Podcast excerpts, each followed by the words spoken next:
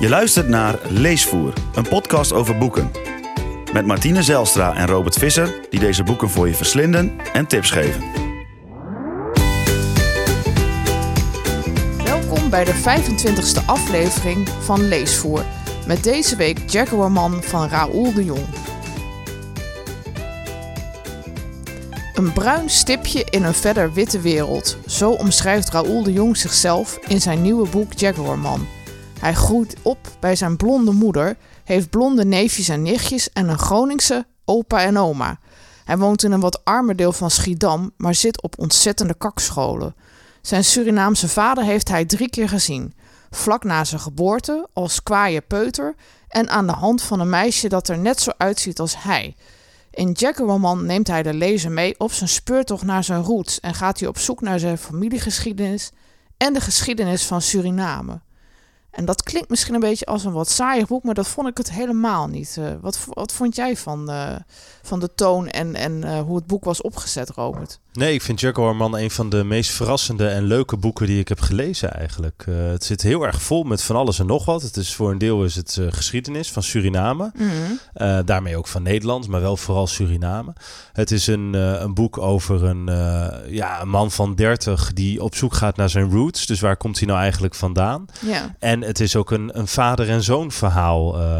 Ja, zou je ook makkelijk kunnen zeggen. Ja, want dus, hij beschrijft wel op een hele mooie manier hoe hij die vader dan tegenkomt. Ja, ik vond dat eigenlijk helemaal niet hoe die eruit ziet. Nee, ik vond dat eigenlijk het mooiste van dat boek. Hè? Dat, Ja. dat, uh, dat, dat greep mij heel erg aan. Het, het, begint met inderdaad dat hij, Raoul is dan 7 of 28 Ja, en zoiets. hij krijgt een mailtje van iemand die zegt: Ik ben op zoek naar Raoul de Jong. En ik ben je vader. En ik ben je vader. Ja. Surprise. En uh, dan denkt hij: Hè, wat is dit nou? Uh, en Nou, hij dan, wil er eh, ook niet echt aan, hè? Hij nee. denkt beetje van, wat moet ik hier nou allemaal Nee, nee, hij denkt dan volgens mij van... eh, ik heb het allemaal prima gehad met mijn moeder. En ik heb, ja, mijn vader is er nooit echt geweest. Dus Ja. ja, waarom nu dan wel? Maar goed, hij spreekt dan toch met hem af. En dan spreekt ze af in, eh, In Amsterdam. in Amsterdam, in een, eh, in, een, in een restaurantje. En dan zit hij op hem te wachten. En dat vind ik een van de mooiste stukken van het boek eigenlijk. Ehm, dan, dan hoopt hij dat het een soort Denzel Washington is. Ja, of een soort eh, Humberto Tan. Tan. Ja. En ik wil eigenlijk wel een stukje voorlezen. Dat doen we niet zo vaak. Maar ik, ik vond dit zo ontzettend mooi geschreven dat ik het toch ga doen. Alle zwarte mannen die langsliepen konden hem zijn. Ik hoopte op een Denzel Washington of Humberto Tan. Op een professor in een corduroy jasje. Op iemand die leuker, lange, mooie, intelligente, beter was dan ik. Op een koning die in één klap duidelijk zou maken waarom ik een prins was. Maar van alle donkere mannen op deze planeet is er natuurlijk maar één mijn vader. Hij was tien minuten te laat. Ik herkende hem meteen. Het was alsof ik in de spiegel keek. Hij was net zo klein en iel als ik, met dezelfde diepe inhammen en hetzelfde smalle gezicht. Hij droeg een te strakke spijkerbroek met heel veel overbodige zakjes. ja, dat is, dit is echt heel knap geschreven. Hier zit alles in. Ja. Hoop, verlangen, realiteit. Het is, oh, het gaat alle kanten op. Ik vind, ehm, ja, dit een van de mooiste stukken van een boek wat ik heb gelezen. Nee, goed, die vader die komt hij dan... dan raakt hij mee aan de praat. En eerst is hij een beetje teleurgesteld over dus hoe zijn vader eruit ziet. Want Ja. hij lijkt op hem. ja. Eh, Het spreekt eigenlijk ook een beetje uit dat hij wat eh, niet zo goed weet wat hij met zichzelf aan Precies, precies. En dan blijkt zijn vader wel degelijk eh, een bijzondere man te zijn. Namelijk iemand die heel charmant kan praten. Ja. En mensen op die manier eigenlijk voor zich inpalmt. En hij noemt dat dan een soort sterrenstof. Een sausje waarmee hij van alles en nog wat overgiet. En heel trots zit te vertellen: Dit is mijn zoon aan allemaal mensen om hen heen. Ook dat het bijna een beetje gênant wordt, zou je kunnen zeggen. Ja. Maar hij vindt dat dan prachtig. Een En, soort verhalenman. eh. ja, ja. En, Beetje ehm, zoals jouw opa eigenlijk ook wel kon doen. Hè? ja, ik moest inderdaad aan mijn opa denken. Ja, het zal vast op een hele andere Ja, manier nee, zijn dat- geweest hoor. maar mijn opa maar- was ook zo. Dat was, eh, eh, ja, als die eenmaal begon te praten en zo, het was ook een beetje overdreven. Dat Ja, ook iets ja. daarin iets ongemakkelijks. Eh, maar iets die, moois en iets pijnlijks tegelijkertijd. Ja, maar die. Die, die deed, ja, dat was theater als die man begon te praten. Wat ik heel mooi vond trouwens, is er komt hierna nog een stukje. eh, ja, en, en ook dat was, was bijzonder. Die, die vader die vraagt dan aan Raoul, hoe gaat het eigenlijk met je moeder? En dan noemt hij haar een prachtige witte vrouw. En toen zei hij, ik heb altijd van haar gehouden. De mensen vonden haar vreemd, maar dat is omdat de meeste mensen dom zijn. Ze begrepen haar niet. En dat is het moment waarop Raoul opeens heel hard moet huilen. Omdat niemand anders zijn moeder zo mooi heeft omschreven Als zijn vader. ja, als zijn vader. En dat hij dat zelf eigenlijk ook zo zou zeggen. Ja, Dat vond ik ontroerend. ja, nee, dat is het ook Ehm, zeker. Dus, dus ja, voor, voor mij had dat begin eh, iets. Ja, en in dit boek mag je dat. eh, bij de bespreking van dit boek mag je dat zeggen. Betoverends. Het, Ja. had, eh, het, het is een. Ja, de, de- Raoul slaat die emoties eh, in je gezicht, Raoul de Jong. Je, je, je, eh, je leeft met hem mee van die vader en wat is dit voor geks. En dan begint die vader ook grote verhalen te vertellen. En op een gegeven moment is er een verhaal wat hij niet echt graag wil vertellen. En dat gaat dan over eh, ja, de, de, het verleden. Gaat over de voorouders van, van zijn vader. Ja. En, er ehm, zit iets religieus aan. Ja. ja, voor, een soort voorouder die een soort ja, geloof aanhing, maar dan niet iets christelijks, maar iets, iets wat duister was. eh. Ja, de, de vader van Raoul is zeer gelovig. Ja, En die zegt ook die de hele tijd, eh, de Heer zij geprezen. En als op een gegeven moment een serveerster iets tegen ze zegt van, ah ja, ja hoe, dan vraagt ze geloof ik iets van hoe, hoe vaak ze elkaar zien. En dan zegt ze, ja, niet zo vaak. En dan zegt ze, nou, als het maar goed is. En dan zegt hij, ja, de Heer praat nu via de serveerster met ons. Dus dat soort dingen. Dus ja, daarin wordt het Ja. ook wat ongemakkelijk eigenlijk. Mhm. Hè? Maar nou, zeer gelovig dus. En er blijkt dus een, ik geloof een bedovergrootvader of zo van die vader van Raoul. Mhm. Die blijkt, het te zijn, die blijkt een medicijnman te zijn, een, een Winti-priester. En Ja. dat Winti is een, als ik het goed heb begrepen, is dat een Afrikaans-Surinaams geloof wat met de slavernij meekwam naar het Caribisch gebied en Mhm. Suriname. ja. Eigenlijk, ja, medicijnman zou je misschien het beste kunnen zeggen.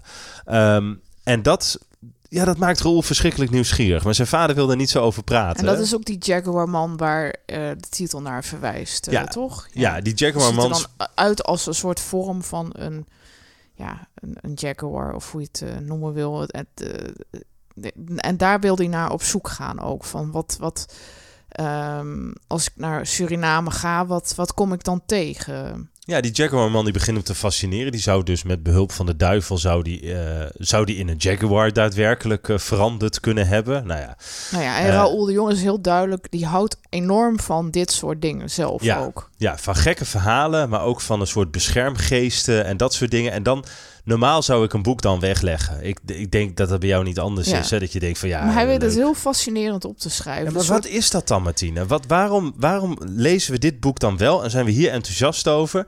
Het was echt voor mij zo'n zo'n punt waarvan ik dacht van, wat doet hij nou? Waar, gaat ja, dit nou nee, heen? Ja, En- dat weet ik niet. Een soort nieuwsgierigheid of gretigheid. Of eh, ja, ik weet, weet ik veel hoe je het moet noemen. Maar eh, ja, hij, hij is er zelf ook niet helemaal over uit. Kijk, als iemand nou met heel veel bom- bombardie zou zeggen van zo is het. Dan denk ik, nou gaat genijnd fietsen. Hier geloof ik helemaal niks van. Maar omdat hij zo... eh, nou, hij, hij- het staat gewoon niet vast voor hem van wat het is.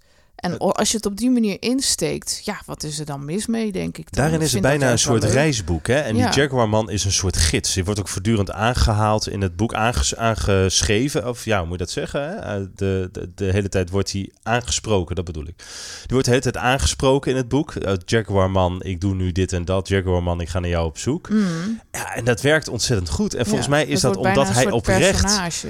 Ja, volgens mij is het omdat Roel de Jong oprecht geïnteresseerd is in dat verhaal. Wat is dat verhaal er dan achter? Ja. Hij, hij, wil, hij wil daar iets mee. Hij moet daar iets mee. Ja, maar stel je nou voor dat, je, dat iemand zelf zoiets over jouw eigen familie eh, zou zeggen van eh voorvaders. Zou je toch ook ergens nieuwsgierig zijn van hoe zit dat nou precies? Ja. Ik geloof er niks van dat jij daar niks mee zou doen hoor. Ja, nee, dat snap ik. Maar ik geloof niet dat ik eh, het zo serieus zou nemen dat ik nee, jij diegene zou ook niet aan... in een bad gaan zitten met allemaal Nee, eh, want dat een is- ritueel of weet ik veel wat. Inderdaad, een, een stapje nu. Eh, wat hij, wat, wat- het boek is wat dat betreft heel origineel ingedeeld. Het zijn volgens mij tien hoofdstukken.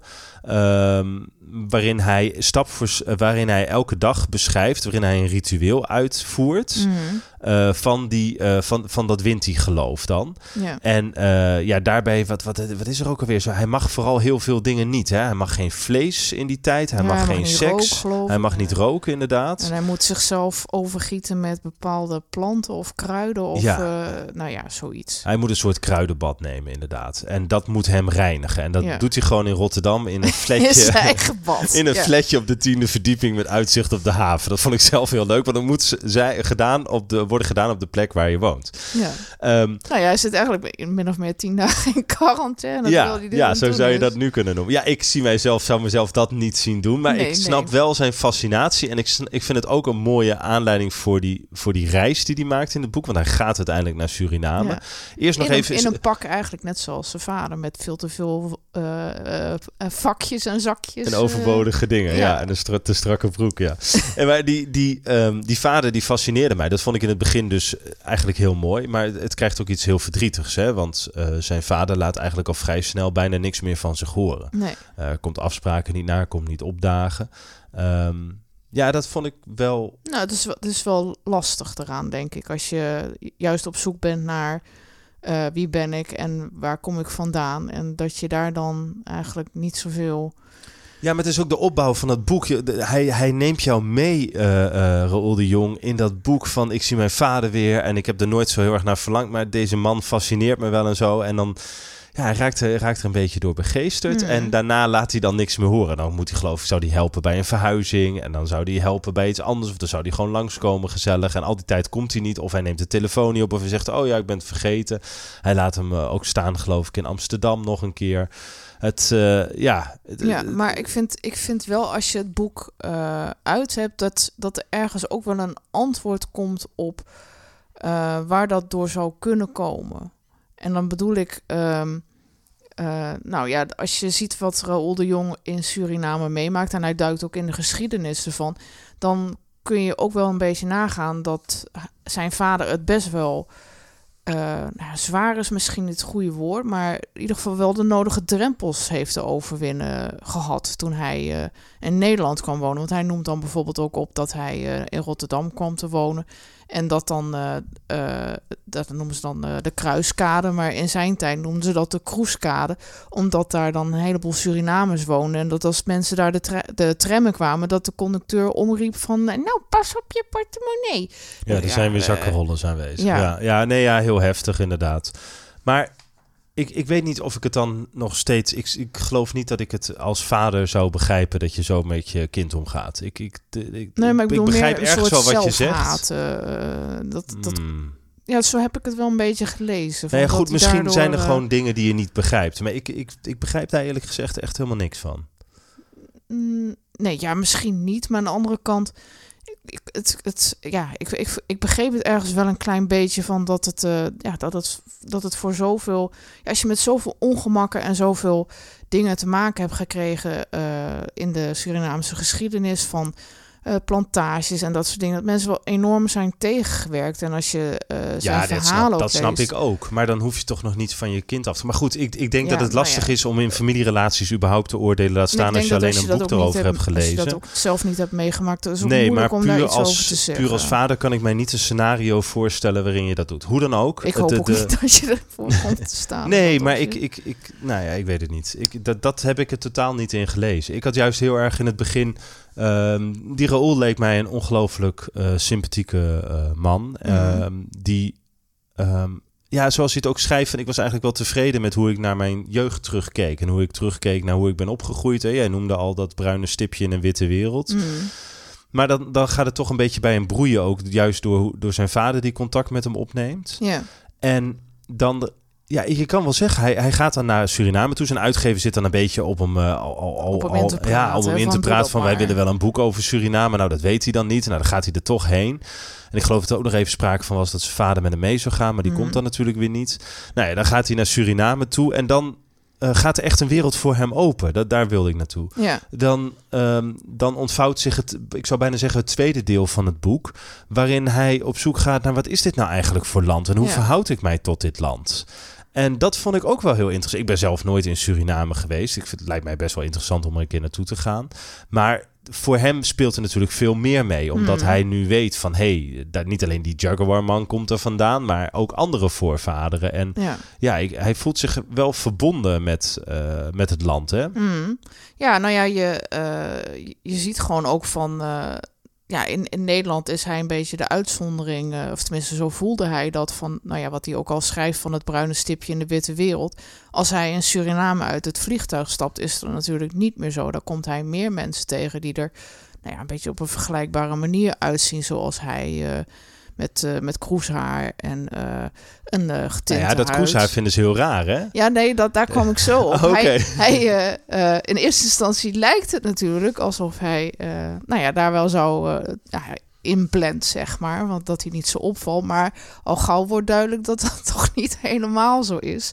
Want dan roepen ze nou van, ga je haar kammen? Eh, en, eh, Hij heeft een beetje wild haar, hè, dat Ja. alle kanten op staat. Ja, en eh, nou ja, als je in Suriname blijkbaar zelf woont, dan hoor je dat niet op die manier te, te dragen. Nee, je doet het dan kort, geloof ik, of in cornrows, als Ja, ik het ja. goed had begrepen. Maar dat, dat, dat is ook een voorbeeld van, eh, nou ja, dat, dat mensen altijd is verteld van, je, je hoort dat te straighten. Dus dat je dat, hoort, je haar hoort te temmen, bij wijze Ja. van spreken. En, en dat bedoel ik ook een beetje met, eh, ja, een soort opgelegd iets van, vanuit Nederland, vanuit de koloniale tijd. Dat ja, ja, en eh, dat, dat, dat, dat- goed dat je dat aan, aanstipt, hoor. Want dat is iets wat, wat een hele grote rol speelt in het boek. Hij, hij beschrijft ook hele interessante dingen over de slavernij. Hij gaat Mhm. na van hoe is dat dan ontstaan. En hij is echt niet de eerste die dat uitzoekt, maar hij, hij schrijft dat echt ontzettend goed op. ja. Zodat je het heel goed kan volgen. Ehm, ook eh, met, met, met veel laatste inzichten en zo. Ik, ik vond dat eh, op een hele goede en eh, ook belangrijk om dat te lezen. Ja, Ehm, ik moet zeggen, het is een onderwerp waar ik zelf niet heel veel over heb gelezen. Jij ook niet, denk ik. En niet eens dat dat nou bewust zo is. nee, nee. Nou ja, nee, niet, niet zo specifiek eh, over het land zelf. eh. en ik vind dat hij dat heel boeiend doet. En ook met een, een interessante blik, omdat hij is natuurlijk... eh, hij is opgegroeid in Nederland, dus hij, hij heeft wel heel duidelijk door... ehm, ja, dat hij een soort schakelstuk is tussen Ja. de ene en de andere wereld. Want hij ehm, heeft wel heel goed door dat... want hij gaat dan bijvoorbeeld ook naar het binnenland, naar het regenwoud. En dan eh, nou, heeft hij weer veel te warme kleren aan. Dus dan komt hij er al snel achter van... nou, ik ben weer helemaal eh, overdressed en dit slaat eigenlijk nergens op. Maar hij gaat dan ook met Nederlandse toeristen ergens naartoe. En dan, ehm, dan ziet hij de ongemakkelijkheid met ehm, eh, de, de mensen die in de dorpen wonen, waar, waar mensen dan. ehm, dan zetten ze de muziek op of zo. En de Nederlanders weten eigenlijk helemaal niet hoe ze daarmee om moeten gaan. En dan gaan ze heel ongemakkelijk dansen. En hij laat dat vrij snel ehm, zijn reserves varen, geloof ik. En ik vond dat ook wel heel mooi eraan. In, in dat je in dat opzicht merkt van... hij zit ergens tussenin, tussen Nederland en Suriname. Ja, ik vond het ook interessant dat die jungle hem zo trok. En dan gaat hij op een gegeven moment die, die jungle in. Dan eh, zit hij op een... eh, ja, ik geloof dat hij dagenlang dan eh, die jungle ingaat. En dan slaapt hij ergens en dan wordt hij wakker. En dan blijkt zijn hele been onder het bloed te zitten. En dan zitten er allemaal teken op en zo. En dan, dan Ja. haalt hij dat er allemaal af. En dan gaat hij zich daarna helemaal met insectenspray in, eh in spuiten. En dan gaat hij naar in een ander bed slapen. dat vond ik ook ergens wel mooi hoe hij daarmee enerzijds zijn, zijn nieuwsgierigheid en fascinatie voor die jungle. Want hij wilde echt, hij wilde echt van alles mee. Uh-huh. En eh, anderzijds ook die ongemakkelijkheid ermee. En dat hij niet weet wat hij ermee aan moet. Ja, Nou ja, zo zit het boek eigenlijk vol. Hè? Wat, ik, eh, wat ik al in het begin zei. Het is, het is deels een. Je zou het bijna als een soort reisverhaal kunnen zien. Gemixt met de persoonlijke geschiedenis. En, en geschiedenis van eh, Suriname. En deels ook van Nederland. ja. En dat weet hij ontzettend goed en natuurlijk aan elkaar te knopen. En dan heb je ook nog dat, dat spirituele, eh, eh, bovennatuurlijke wat steeds weer terugkeert. Mhm. Niet, niet met een knipoog, denk ik. Ik denk dat hij er wel degelijk heel erg door gefascineerd ja is. dat denk ik ook wel. Maar ook totaal niet zweverig. Nee. Ik wil dat toch nog wel even heel erg nee, nee, benadrukken. helemaal niet. Ik denk dat, er zit gewoon er een soort in. eh, levenslust of soort eh, ultieme nieuwsgierigheid in eh, uitspreekt. Ja, en daardoor is het een mix geworden van een boek waarvan ik echt niet zou weten waar je het goed mee zou kunnen vergelijken. Want het, het, is, het is behoorlijk uniek wat dat betreft. Ja. En zeer geslaagd. Ik Ja. vond het, een, nou ja, wat ik in het begin al zei, een van eh, de leukste verrassende vermelden, boeken. Ik, ik vond de, de tekeningen die hij er zelf bij gemaakt heeft ook echt heel fraai. Ja, goed dat je dat noemt. Mooi zijn die, hè? Ja. Ja, waar, maakte hij die ook alweer van? eh? Nou ja, van allerlei verschillende mensen die hij eh, tegenkomt en die hij eh, inspirerend vindt. ja. En die, ja, de ziel daarvan weet hij gewoon heel mooi in die tekeningen te vangen. En dat vind ik echt, dat is echt een, een, een ja, dat, dat voegt nog iets extra's toe aan het boek. Ja, en hij weet mensen echt treffend weer te geven. Ja. Hè? Of het nou schrijvers zijn of mensen die die spreekt, die die, die die tegenkomt. Bijvoorbeeld een man die hem door de jungle leidt. Die, Mhm. Die schildert hij ook. Maar ook bijvoorbeeld Anton de Kom, grote Surinaamse schrijver. ja. Ehm, en, en Ja, ik denk dat er, ik, ik weet niet hoeveel te zijn, maar zodat er toch wel 20 of 30 Ja, zijn eh, van die portretten die er doorheen zitten. En die maken het verhaal echt nog levendiger. Ja, Eh, en ik heel zat te mooi. kijken van wie heeft ze nou gemaakt. Dat, oh, hij heeft het gewoon zelf Ja, was hij zelf, ja. Ja, Ja. heel mooi. eh. Ja, ja. Wat zou je aanraden om nog verder te lezen als je dit boek uit hebt? Ja, daar heb ik over nagedacht. En Vertel. ik- nou ja, nee, ik ga iets anders doen dan wat ik normaal doe. Want ik dacht eerst, eh, ehm, ik zat na te denken over boeken die ik heb gelezen over de slavernij. En, ik zei al eerder, dat zijn er niet zoveel. Ik heb, Mhm. dit is een onderwerp waar ik niet zoveel over heb gelezen. En, en dat is naar mijn weten helemaal niet bewust zo gegaan. Maar, ehm, en ook, ook boeken over Suriname zat ik te denken. Maar daar heb ik ook eigenlijk helemaal niet veel van gelezen. Dat en is ergens wel gek. hè? ja, dat is hartstikke raar, Ja. want ik lees ontzettend veel. Ik lees alles wat los en vast zit. Ik vind het ook, eh, ja, er kunnen allerlei onderwerpen zijn, dus dat is ook allemaal prima. Mhm. Maar hierbij niet. En ehm, ik dacht, ik kan iets, eh, ik kan iets bedenken wat, wat interessant is. En maar dan, dan moet ik een, een, een, een te, eh, eh, ja, dan moet ik te lang zoeken. Dan moet ik te lang gaan nadenken van wat past hier nou bij en wat ik dan toevallig ook gelezen heb. Mhm. Dus dat vind ik niet eerlijk. En ik vind dat ik daarmee Roel de Jong ook geen recht doe. Dus ik zou eigenlijk twee schrijvers willen uitlichten. En dat zijn Astrid Roemer en Anton de Kom. Twee Surinaamse schrijvers. Um, echt twee grootheden. Waar Mhm. ik dus nog nooit iets van heb gelezen. En ik vind eigenlijk dat het niet kan. Uh, Anton de Kom heeft uh, onder meer Wij Slaven van Suriname gelezen. Een heel belangrijk boek. Ook, uh, ja, ja. ja, ook uh, deels geschiedenis en hoe hij het zelf heeft. hoe hij zelf de, de, de geschiedenis heeft ja, moet, hoe zou je het moeten zeggen? Het is een soort persoonlijke geschiedschrijving en ook een algemene geschiedschrijving. Misschien mm. lijkt het daarin wel, wel een beetje op wat Roel de Jong heeft gedaan. Dat weet ik dus niet, want ik heb dat boek niet gelezen. En het andere boek, uh, andere schrijver is Astrid Roemer, die, die onder meer over de gekte van een vrouw, gebroken wit en onmogelijk moederland heeft geschreven.